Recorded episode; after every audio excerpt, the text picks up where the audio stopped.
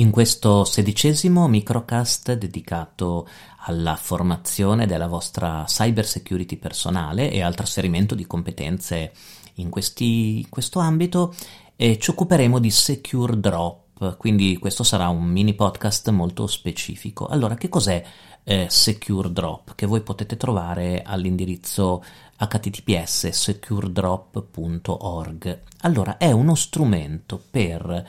condividere documenti particolarmente delicati in maniera sicura. Quindi ha a che fare col tema della cyber security perché vi vorrei descrivere come hanno pensato prima Aaron Schwartz e poi dopo eh, gli sviluppatori che hanno preso questo progetto in sua, in sua eredità, in un certo senso, hanno pensato a modalità eh, attraverso le quali noi si possano condividere documenti particolarmente delicati in maniera completamente anonima. Ora,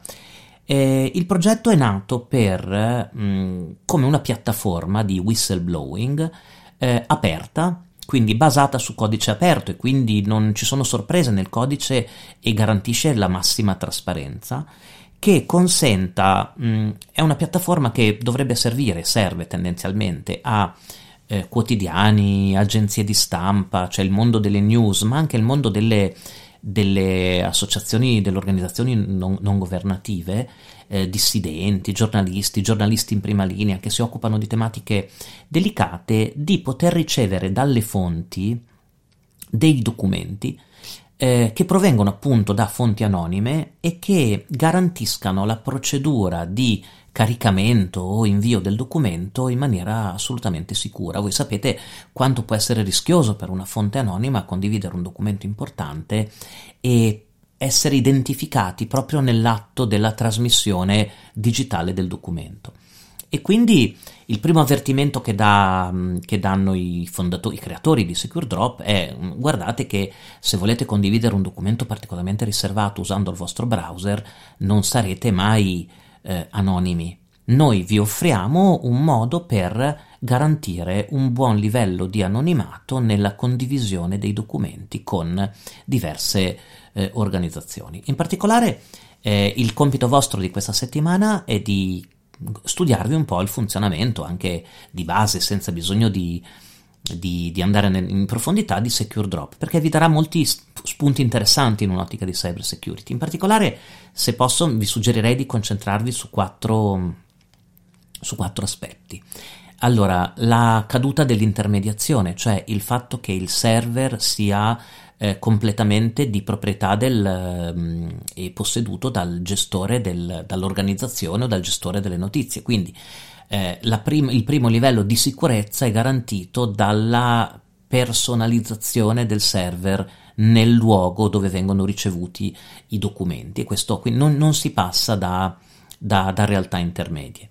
Beh, il secondo punto interessante è la cifratura dei dati, quindi l'analisi di Secure Drop ci riporta al tema che abbiamo già visto dell'encryption, della cifratura dei dati, per cui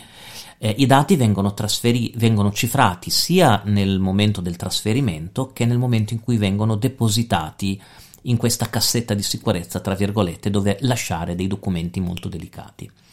Terzo aspetto di Secure Drop, la minimizzazione dei metadati, ossia sapete che i metadati sono i dati che si riferiscono ad altri dati, che possono tracciare una persona e lasciare grandi informazioni su tanti aspetti della persona che sta per condividere un documento particolarmente delicato. In particolare Secure Drop garantisce una attenzione molto forte a non tracciare l'indirizzo IP ossia l'indirizzo di connessione e la provenienza da parte del soggetto che sta per caricare il documento, il tipo di browser utilizzato o il tipo di computer utilizzato. Infine, l'alto livello di sicurezza di questo sistema. Questo è un sistema che è pensato proprio come